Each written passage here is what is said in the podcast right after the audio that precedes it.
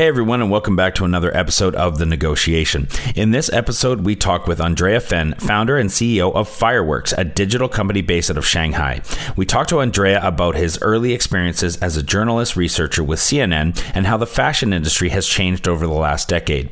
We also talk about his company Fireworks and why he refers to it as a post digital agency and how client requests have evolved since 2011 when his journey began. We then turn our focus to live streaming, an incredible phenomenon akin to QVC or a late night TV shopping channel, except the extent of production is usually an iPhone on a tripod. We ask Andrea to make sense of it for us, talk about whether the Chinese consumer market could potentially grow tired of it soon and treat it as a fad, and is it something that he is recommending to his current clientele?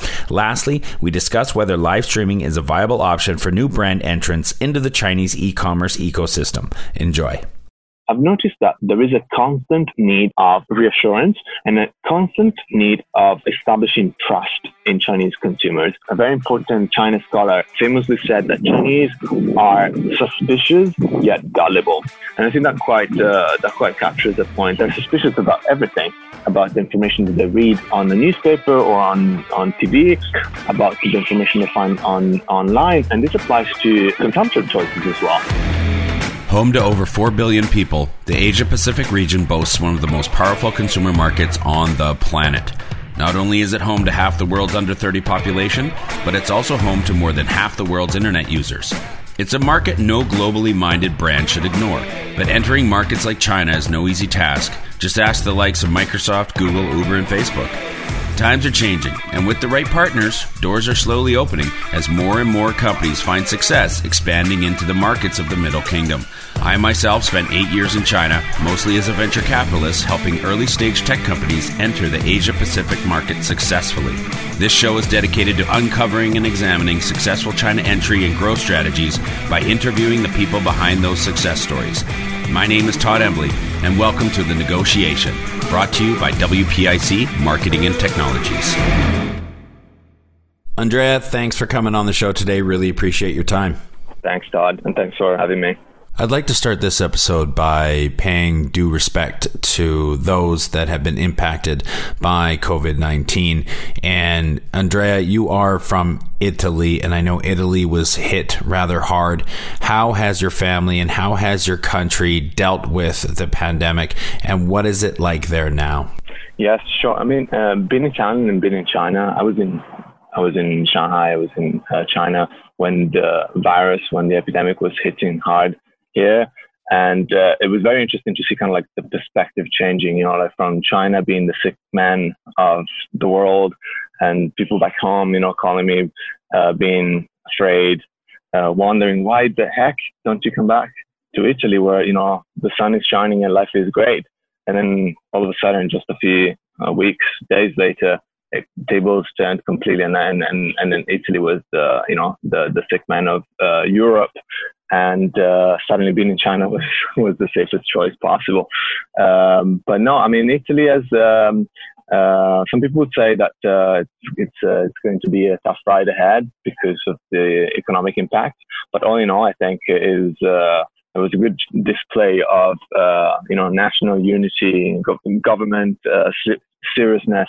It was the first time that I've ever heard, uh, you know, the European Union and so many like world leaders talking about Italy being the respons- a responsible uh, country doing, you know, right choices and things like that. Um, I think situation, you know, to go back to the personal level, situation is almost, it's almost, uh, the, the, they call it the phase two. The phase two is when people start getting out of their uh, shelters and start uh, resuming some of their uh, normal activities. And I think phase two is going to start uh, next week. So for uh, a lot of people who have been locked for I think seven weeks in a row so far, and uh, we're obviously very afraid about uh, the state of their jobs, whether they have a company or you know their positions inside uh, as, as, employees of, of, companies. I think that's quite a relief. Um, my family they um, they were uh, smart or lucky enough to move uh, just before uh, the government restrictive movement to move to the newly acquired uh, house by the sea. So they basically spent uh, a fairly nice quarantine with a sea view. Uh, you know, still still locked inside, so looking at the looking at the sea but not being able to touch it. But I guess much better than a lot of other people. You were working for CNN as a journalist with a focus on Hong Kong. What did you learn in that time being on the ground that you didn't know beforehand when you arrived purely as an academic? Yeah, that's a good question. Um, I worked on the uh, website, the digital side of um, of the CNN operations in, in Hong Kong. And a lot of the work that we were doing uh, was uh, less of the groundbreaking uh, investigative journalism that I think, uh, you know, like the, an, an up and coming a young journalist is dreaming uh, to do, and much more, um, and much more about uh, trying and capture the interest of readers. Of course, at the time, to me, it seemed uh, it seemed appalling and uh, something that seemed to uh, deny the whole meaning of, uh, of what journalism and media uh, was about. You know, trying to uh, create soft, so to say, content so that so that readers around the regions will be interested in would be interested in also the the deeper side of the of the of the reporting of, of the network. But also, I think that was uh, that was important because it made me realize that the um, that uh, that the way that the digital ecosystem works, where uh, users, consumers are always in the need of entertainment, uh, and maybe sometimes more so of entertainment than on other um, things, for example, information about uh, politics or economics. Um, and in a way, kind of like uh, started breaking what in my mind was this was this very clear uh, division between you know the professional voices of journalism and the amateur voices of social media and of you know the online uh, world. What was China's fashion industry like 10 years ago when you were covering it, and how has it changed?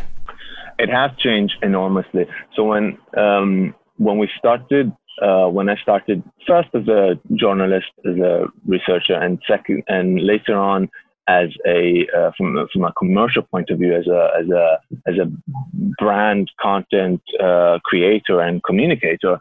Um, um, the situation, uh, China was a very different place, and uh, the acceptance of uh, foreign brands and foreign concepts was was vast in the sense that people were very open to it, but the, the understanding of it was very thin. Um, at the time, um, consumers were very, very logo obsessed, and uh, so the acceptance of uh, a new concept was normally was normally and of a new brand and of a new uh, product was normally associated to how big the brand, how big the logo was, how uh, how how much does this uh, product, this dress, this uh, this pair of shoes is going to assert my status in a newly opened society. I think um, I think this kind of like follows a pattern that I've seen um, researched across uh, Asian societies. So um, the beginning of the, the evolution of the luxury and the fashion uh, consumer uh, in Asia has been quite uh, quite linear in the sense that uh, both Japan and Korea and uh, Taiwan and Hong Kong have gone through the same stages. You know, the beginning is that there is no uh, there is no luxury because there is no uh, money available. So clearly nobody is uh, uh, nobody is uh, interested in this. then there are phases in which the so-called nouveau rich, you know, the new rich, the the, the what in China we call the bao fa hu, the, the, the, the rich that became rich overnight, um, um, developed and they um, and they uh, have uh, money where nobody else does, and their main um, their main obsession is to uh, try and um, define the status to be as different as possible from uh, from everybody else to show to show uh, their, uh, their, their their their circles that they have made it where uh, other people haven't. And then progressively, there is this uh, process in which people start internalizing the idea of uh, consumption, and this applies very much to fashion and luxury. And people start becoming a little bit uh, more uh, concerned about deeper questions, which uh, which may be okay. So okay, so everybody's talking about this product or this brand or this um, this thing, but what does it really mean for me? how can I really express myself with um, with uh, with this style that I'm uh, that I'm wearing? Um, how can I uh, be different from the others, not in not in terms of uh, not in terms of status, but more in terms of personality. So all these changes uh, have happened and are still happening gradually in in the industry uh, in China in the past uh, 10, 15 years. And something that some have noticed is that while maybe countries, markets like Japan and um, Korea, it's taken them 20, sometimes 30 years to move from this idea of uh, um, this idea of um, uh, of uh, expressing status to the idea of expressing oneself. In China, this movement has been very fast. So what I've observed in the uh, 15 plus years that I've been in China is that the the, the consumption choices of uh, of uh, Chinese, sophisticated Chinese, of course, people who live in um, urban context and have some exposure to the to, to, the outside world has developed enormously, and it's now uh, it's now quite comparable to a lot of uh, uh, of the fashion capitals uh, of the world. You've called Fireworks a post digital agency. What does that mean, and what is your vision for the company? Yes, as I as I um, started uh, developing a position of expertise, whether I wanted or not, because I ne- it was never in the plan to become a quote uh, digital expert um, in China. Uh, with my experience at Ogilvy, with my experience as a researcher at university, as I was researching social media um, since uh, over over uh, 12 years ago, uh, I realized that there were uh, opportunities untapped, and these opportunities were uh, in different directions. There were uh, opportunities to continue to bring international companies to benefit from the ever evolving and ever growing digital ecosystem of China. I thought there were opportunities for companies that were underserved by big consultancies, big say advertising uh, networks that clearly had uh, enormous overheads and costs and therefore were only able to, able to service uh, companies with a certain type of uh, wallet size. Mm. And also there were opportunities in trying to um, trying to move away from uh, the idea that had uh, kind of like crystallized at the time. I'm talking this was 10 years ago that uh, acting on digital channels, uh, making digital strategies mostly meant to be uh, acquiring a lot of uh, followers, uh, acquiring a lot of likes on the social network that uh, was most popular at the time, with no particular questioning about whether these followers could ever turn into our consumers, whether these likes could ever turn into um, purchases uh, and so on. So uh, the idea was really to try and um, find some real value in digital activities. And the clever moniker, the post-digital uh, message, was a, a, a way to uh, send a message to the to the market saying, um, yes, we live in um, we, we live in a world that is increasingly uh, digital, and interactions are increasingly happening uh, online. But at the same time, what matters are real results.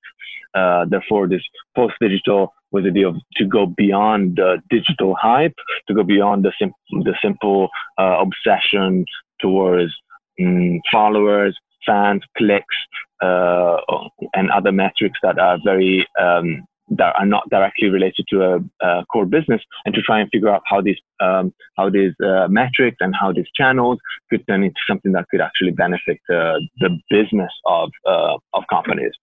How have client requests evolved since 2011 when you first started getting into the business? As I started, digital was uh, a, a, magic word. Uh, there were very few people that could use it confidently.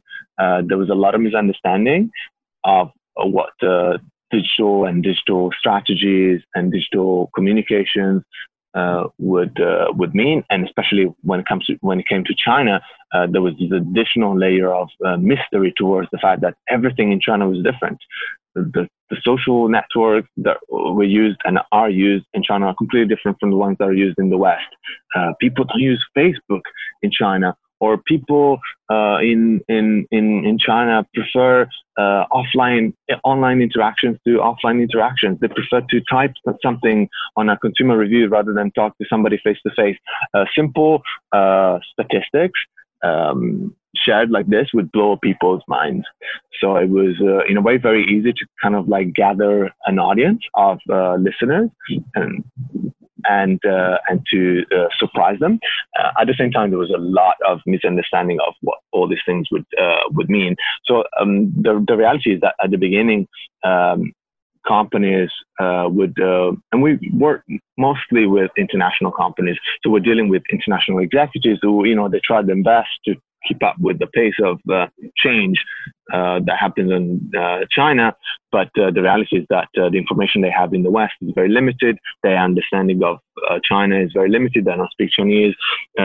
so um, the the need, the request was very simple. We you know we need to be what is the equivalent of Facebook in China? Let's just like open a channel that Um, how can we uh, how can we uh, acquire more uh, followers on our uh, channel? Because uh, I I hear that Chinese people are very much into our product. And therefore, we need to uh, talk to as many of these people as possible.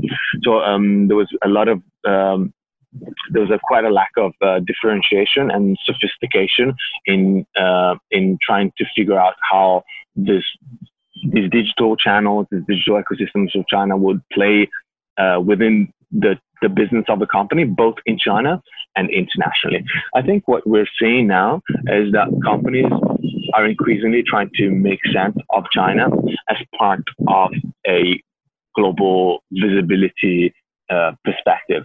So um, there is the understanding even though this sometimes still needs to be formed, that China is very difficult, very different from the rest of the world, and that uh, the Chinese digital ecosystem is completely different. You know, e-commerce needs to be done in, in a completely different way. Uh, the social networks are completely different.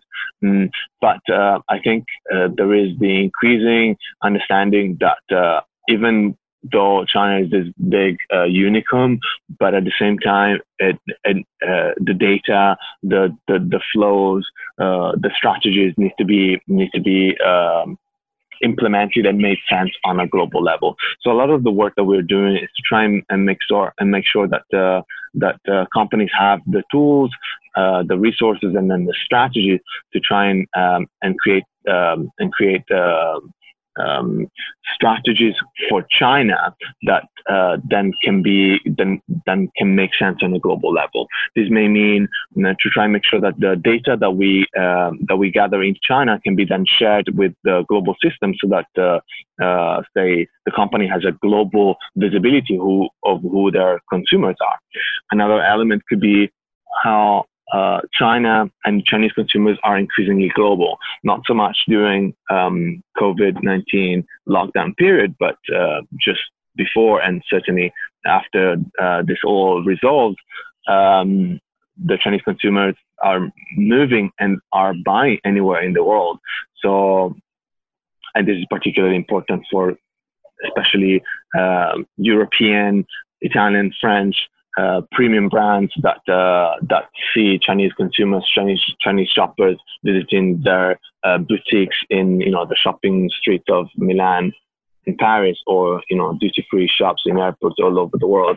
So the question is, how do we make sure that uh, consumers uh, who maybe bought something in on a Chinese e-commerce platform, let's call it Tmall, then as they enter a shop in uh, in uh, the Champs Elysees or on a duty free uh, in Milan airport are recognized. So the system, the people, the the shopper system would be able to uh, understand. Hey, this is this is not just another uh, Chinese consumer. This is our existing consumer, and uh, for this, we need to be treating them in a different way, or we need to be uh, basing ourselves on the knowledge of what their previous choices, the previous interests were, to make sure that we can serve this person in the best uh, possible way. And to do that, and that's that's that's really not easy. Has, uh, there is a lot of uh, data integration.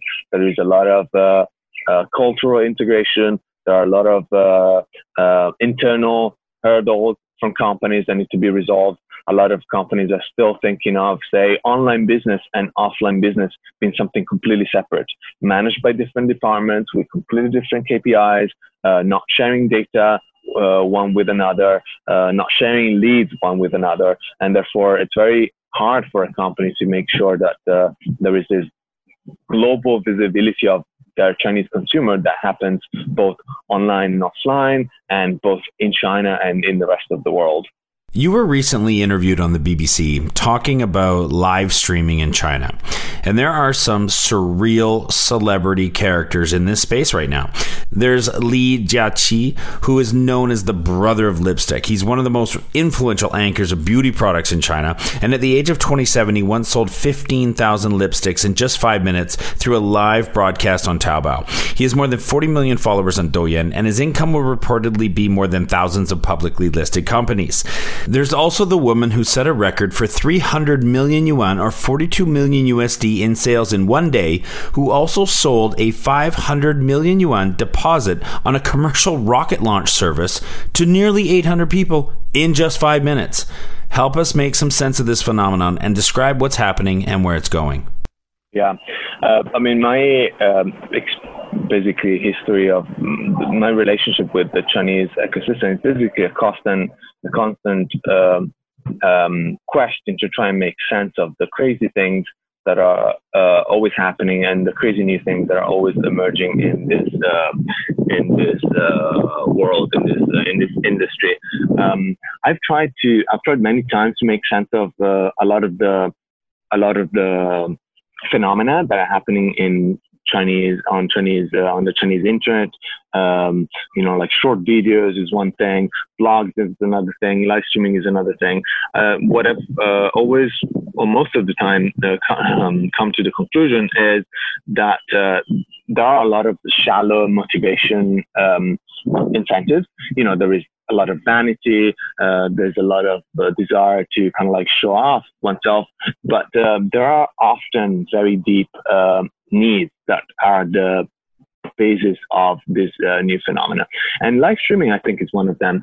Um, when I started researching ch- Chinese social media, I realized that one of the reasons why Chinese social media was so important and was getting so important to, to users and to consumers is because it could make up for what was not sufficient in the traditional media. So the lack of information in traditional media led the explosion of, uh, of social media and unfiltered, uncontrolled uh, blogs so that uh, people could find more and better and less uh, restricted information online.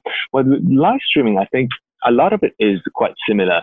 Um, I've noticed that there is a constant need of reassurance and a constant need of establishing trust in Chinese consumers. A very important China scholar famously said that Chinese are suspicious yet gullible. And I think that quite uh, that quite captures the point. Chinese are very suspicious. Uh, they're suspicious about everything about the information that they read um, on the newspaper or on on TV uh, they see on TV about the information they find on online. And this applies to um, and this applies to um, consumption choices as well because say uh, e-commerce um, e-commerce needs to establish trust in consumers because unlike traditional uh, commerce where you go to the store and you see the product, you plug it in, or you touch the fabric, um, in e-commerce, you basically have to base yourself on simple information. Maybe it's like a text description, or maybe it's an image uh, description, or maybe it's just a short video. Well, uh, that creates some questions on a very suspicious uh, consumer like the Chinese consumer. You know, yeah, surely this dress looks beautiful, but you know, a model is wearing it. Everything looks good on a model. What about my, what about me? What what about my normal body? Or yeah, sure, this product has been used successfully in uh, in the West, but I am not uh, a Western consumer. I'm a Chinese consumer. I have a different lifestyle. Can this product, can this experience apply to me? And I think live streaming kind of like, um, as it was born, it's kind of covered uh, or tried to make up for that in a way that uh, by providing an unfiltered, uh, quite amateurish and, and, sometimes quite uh, willingly amateurish version of of what of what the product of what the experience would be, it's almost like uh, the brand is opening up its uh, back door. It's showing, hey, you know, like uh, we're not afraid to uh, show you what's happening, what's happening in the back. You know, we're not afraid to just like show you the product without the glossy kind of uh, uh, cover and filter of our, I don't know, online shop or of our campaign uh, photos. We want to show you how a normal person, like our shop assistant or somebody in our company, is using mm, is using uh, this product, and therefore uh, it uh, kind of provides this reassurance uh, to consumers. It's a very shallow reassurance, but as I mentioned, I think Chinese consumers tend to be both suspicious and gullible, so it it really doesn't take that much to then convince them, um, and then uh, I think this is one of the reasons why, at least in the very beginning of the phenomenon, uh, by simply putting a camera in front of uh, a product and having somebody, um, even not so eloquently, talking about the product's uh, functionalities and characteristics, you could obtain enormous uh, sales results. And uh, yes, you've mentioned some crazy uh, examples uh, yourself. You know, the lipsticks, the the rocket. I think the rocket was uh, more of a uh, of a gimmick. I, I, I doubt they're actually selling those uh, to the final consumers, but it really just uh, shows the potential of simple of simply just uh, having somebody who has a little bit of clout within their community and uh, talking about anything and seeing crowds of people then um, storming in to see uh, to watch this show and potentially even to buy mm, to buy products. My experiences with live streamings I've been supporting uh, live streams for uh, clients, both by providing our uh, tech platform and also by providing the marketing and content uh, support um, in terms of like what do we talk about, where do we uh, stage it, how do we make sure that people uh, go and visit and go and watch these live streamings. so my experience with this has been a little bit more mixed. So um, I've noticed that there are certain types of uh, products uh, or experiences or industries that definitely lend themselves uh, better to live streaming. So we work with a um, with um, a platform. It's a it's an app that uh, focuses on online on uh, travel products for families. So they mostly sell like weekends in fancy hotels where you know there are a lot of family activities mm, to be done. And uh, together with them, we have uh, uh, hosted quite a quite a quite a uh, frequent um, number of uh, live streamings, and um, and I've noticed that it works really well because as the host uh, suddenly can dip into the private pool of the hotel room that he's showing, and you know, like all of a sudden he's speaking about this experience in this room as is like as is bathing in, in the in the swimming pool, and all of a sudden somebody passes on a uh, glass of champagne uh, and is is providing this uh, uh real life uh, real life uh, demonstration of how this luxurious experience, how this perfect weekend would look like. this has been very successful, and I think we have sold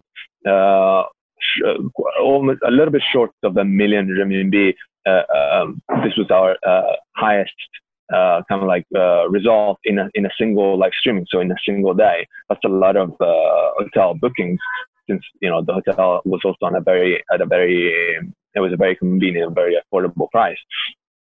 Um, some things don't. Instead, you know, uh, I think the, just naturally, just like all um, trends, especially uh, digital trends in China, uh, Chinese uh, entrepreneurs, Chinese companies are very quick to react.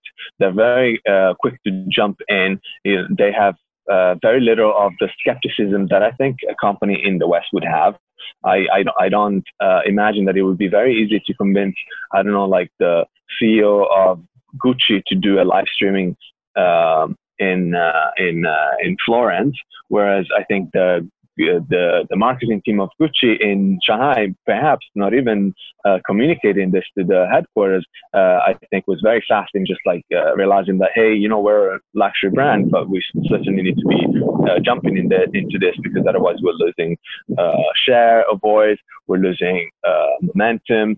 Um, so obviously the downside to it is that all of a sudden you have thousands, if not hundreds of thousands of live streamings being hosted every single day. And uh, I think um, uh, what I'm seeing quite clearly is that uh, fatigue is building up in consumers. Uh, yet another uh, show uh, that yet is trying to to sell me yet more products that I don't need. and it's um, it's becoming more and more of a of a race to the biggest in- incentive. So one important component of live streaming, just like one important component of e-commerce in China, is discount. Uh, or gifting or incentives in general. So the question is, okay, I'll watch your uh, live streaming, but uh, how much discount are you giving me? I'll watch your live streaming, but uh, what gift are you giving me?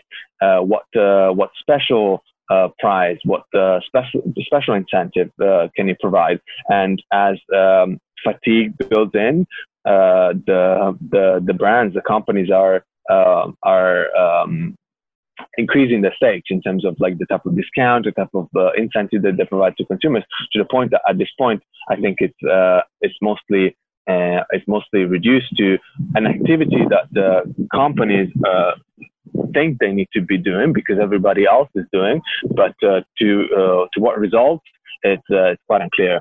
I have uh, witnessed uh, myself, I was present myself, mm, um, because maybe we were supporting some of our uh, clients hosting uh, live streamings. And I'm talking important uh, names that maybe you've seen in a, in a shopping mall and whatnot, hosting a live streaming for a handful of people and uh, to absolutely no sales result.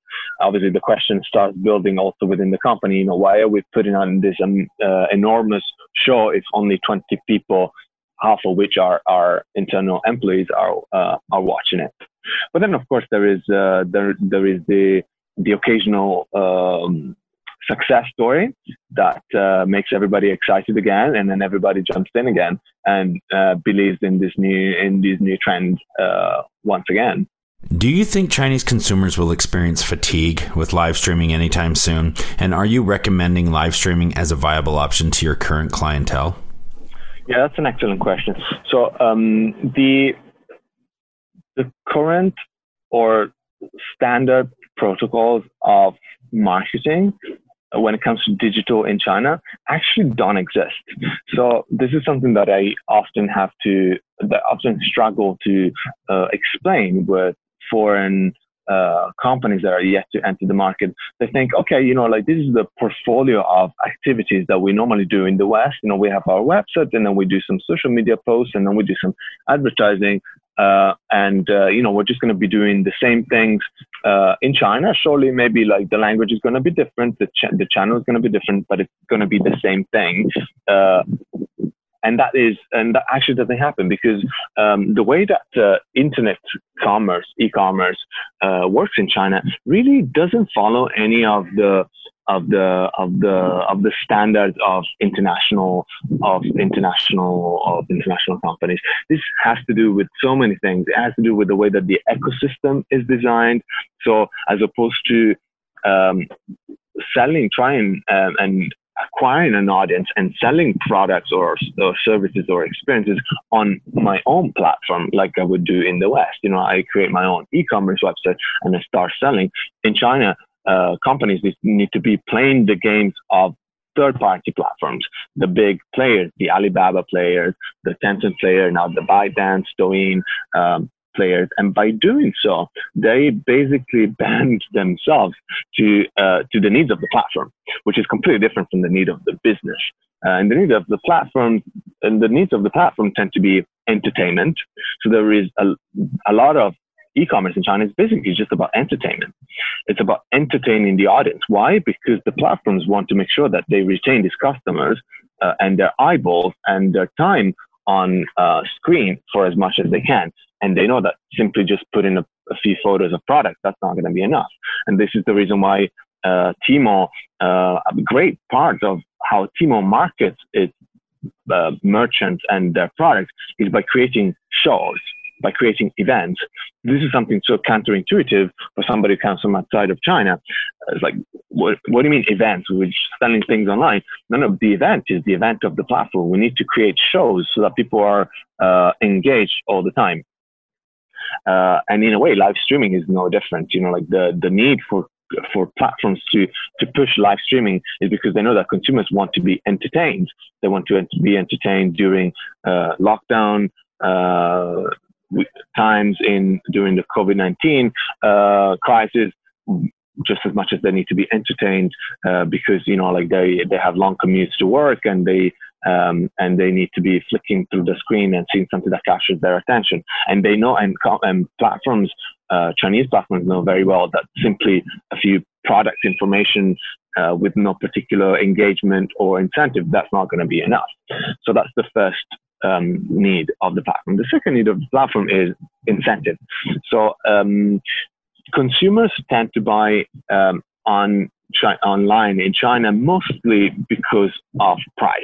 Now, this uh, you would argue is, not that the same in every uh, in, in in every other country? Uh, it is kind of the same, but in China it's more so uh, because um, because uh, once again I think it has to do with trust. You know, like Chinese people, they don't want to be paying one single cent more uh, for a product if they know that this product can be uh, slightly cheaper somewhere else. Um, so this idea of like providing uh, providing always the best and most affordable uh, um, price to product uh, trumps everything else. You know, like uh, even the need of uh, oh, okay, uh, so you're the only one who's uh, who, who, who's uh, selling this product, so like exclusivity or com- convenience. Um, and to do so, um, platforms um, devise all sorts of systems all the time to basically lure companies, uh, merchants to discount the product. Uh, the um, the 1111 Singles Day big shopping festival is a is a is a prime example. Everybody's talking, hey, you know, there were like so many trillion sales being made on that day. This isn't that amazing. Yeah, surely it, it is amazing. Uh, but when you start doing the math, you realize that the overwhelming majority of those sales were discount sales, discounted to 50, 70%, sometimes even more. And if you know how much uh, being on a platform like Tmall cost, and if you know how much uh, uh, bringing your products to China through log- and logistics and taxes and marketing costs and all that, then you start doing the math and you realize, wait a minute, but uh, these sales, they're like, um, they're, uh, they're uh, they're not making they're not making they're not making any um, positive revenue here. They're just like basically losing money as they sell uh, products. And live streaming is similar because uh, another part, another um, important element of live streaming is discount. Discount uh, because once again, you've got to give consumers an incentive to watch this uh, to watch these shows. Uh, the fact that you know the lively and engaging could be one, but uh, the most important incentive will be that you're discounting your products or that you're giving away gifts. So there is this code um, it's like um, uh, it's been really co- codified of how a live streaming should be um, should be arranged, how the uh, the rundown should be uh, should be planned. You know, there need to be um, frequent uh, moments in which the host of the live streaming uh, needs to be giving either discounts uh, or coupons or gifts to their audience as a way to keep the audience engaged. So uh, every 15 minutes, there is this moment, okay, now uh, enough talking about whatever we were talking about. Now it's time for gifting. And uh, everybody who's watching this live streaming perfectly know what to do. They know that this is the moment when they need to be shaking their phone like crazy or tapping the button like crazy or liking or commenting like crazy so that they could be the ones winning the, uh, the gift in um, in this uh, round of discount.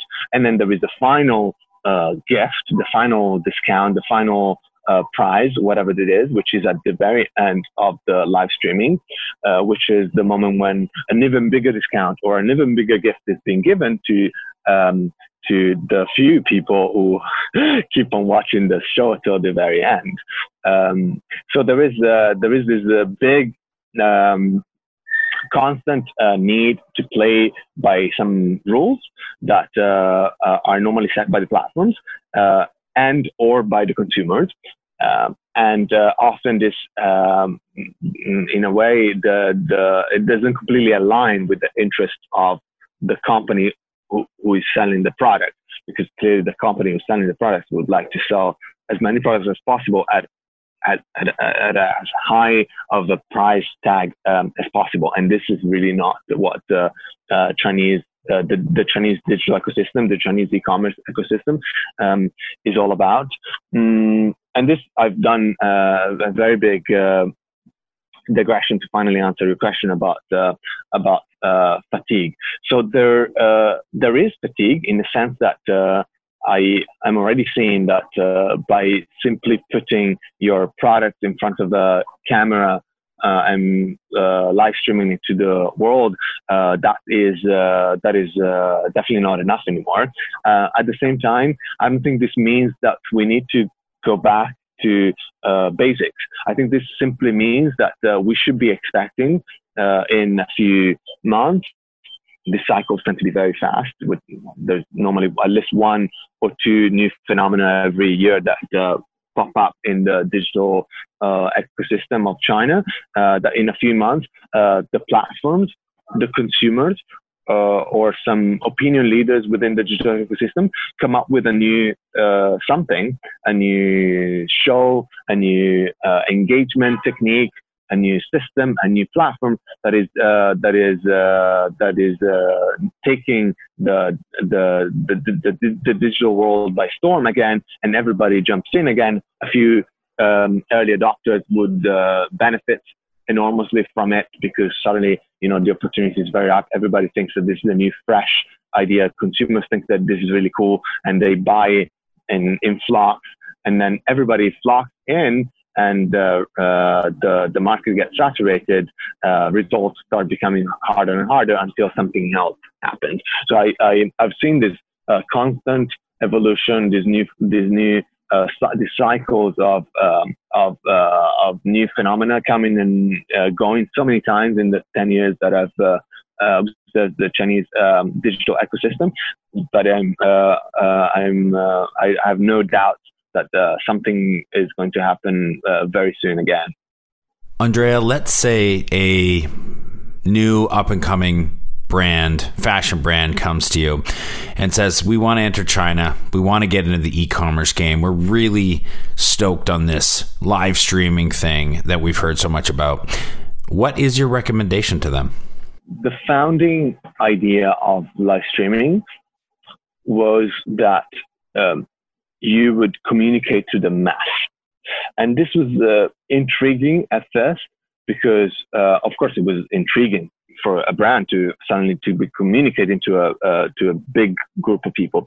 It was also intriguing for the consumers to to imagine that uh, brands would show their more human side um, to to their to the audience to to to show you know like uh, something that is less um, that is more unfiltered, that is more uh, uncontrolled than you know the traditional way of communicating, which is very staged. Um, and this was the and, and, this was the very beginning of it. But I think uh, live streaming as a means of communication is very interesting because it uh, it uh, requires um, companies to really create uh, stories to create uh, uh, a show because really a live streaming is is um, a show and that potentially has a lot of value and Chinese consumers are interested in branded content so they would be interested in giving a shot, giving a chance to your show to see what you have to say. But the question is, um, how do we um, how do we move from this mass type of live streaming to more of a community um, concept of live streaming? By community, I mean how do I make sure that I talk to those um, to that cohort of people that actually is interested in my product, that is interested in the things that I have to say, and I provide them what they want uh, to uh, want, what they want to see, and the content that they want to um, they want to hear. I'll give you a specific example. I'm talking to a a very famous notebook. Physical notebook, so like paper notebook uh, brand about uh, live streaming, and they uh, and their question is yeah okay like yeah we would like to do a live streaming in our in our store so that people can see how to write on these notebooks and i was like okay but this could be uh, this could be interesting if this was the first time that something like that would have uh, ever been done but now everybody is showing their stores and you know how different can your store look from any other store um, um, and you know sales assistant talking uh, about uh, products. Why don't uh, since we are a notebook brand, why don't we try and engage our community, which is probably made of people like writing, right? Um, and uh, perhaps turn our live streaming into a um, uh, poetry reading session or into a, a, writing class or into a uh, moment in which uh, different uh, uh, people from the community will contribute with their piece of writing and maybe there is a different uh, host every time who is part of this community who can unlock this community community of writers or people who write. And therefore we try and be more targeted in the way that we're creating this show in a way that we can unlock um, the the interest and the desire of the people actually can buy our product.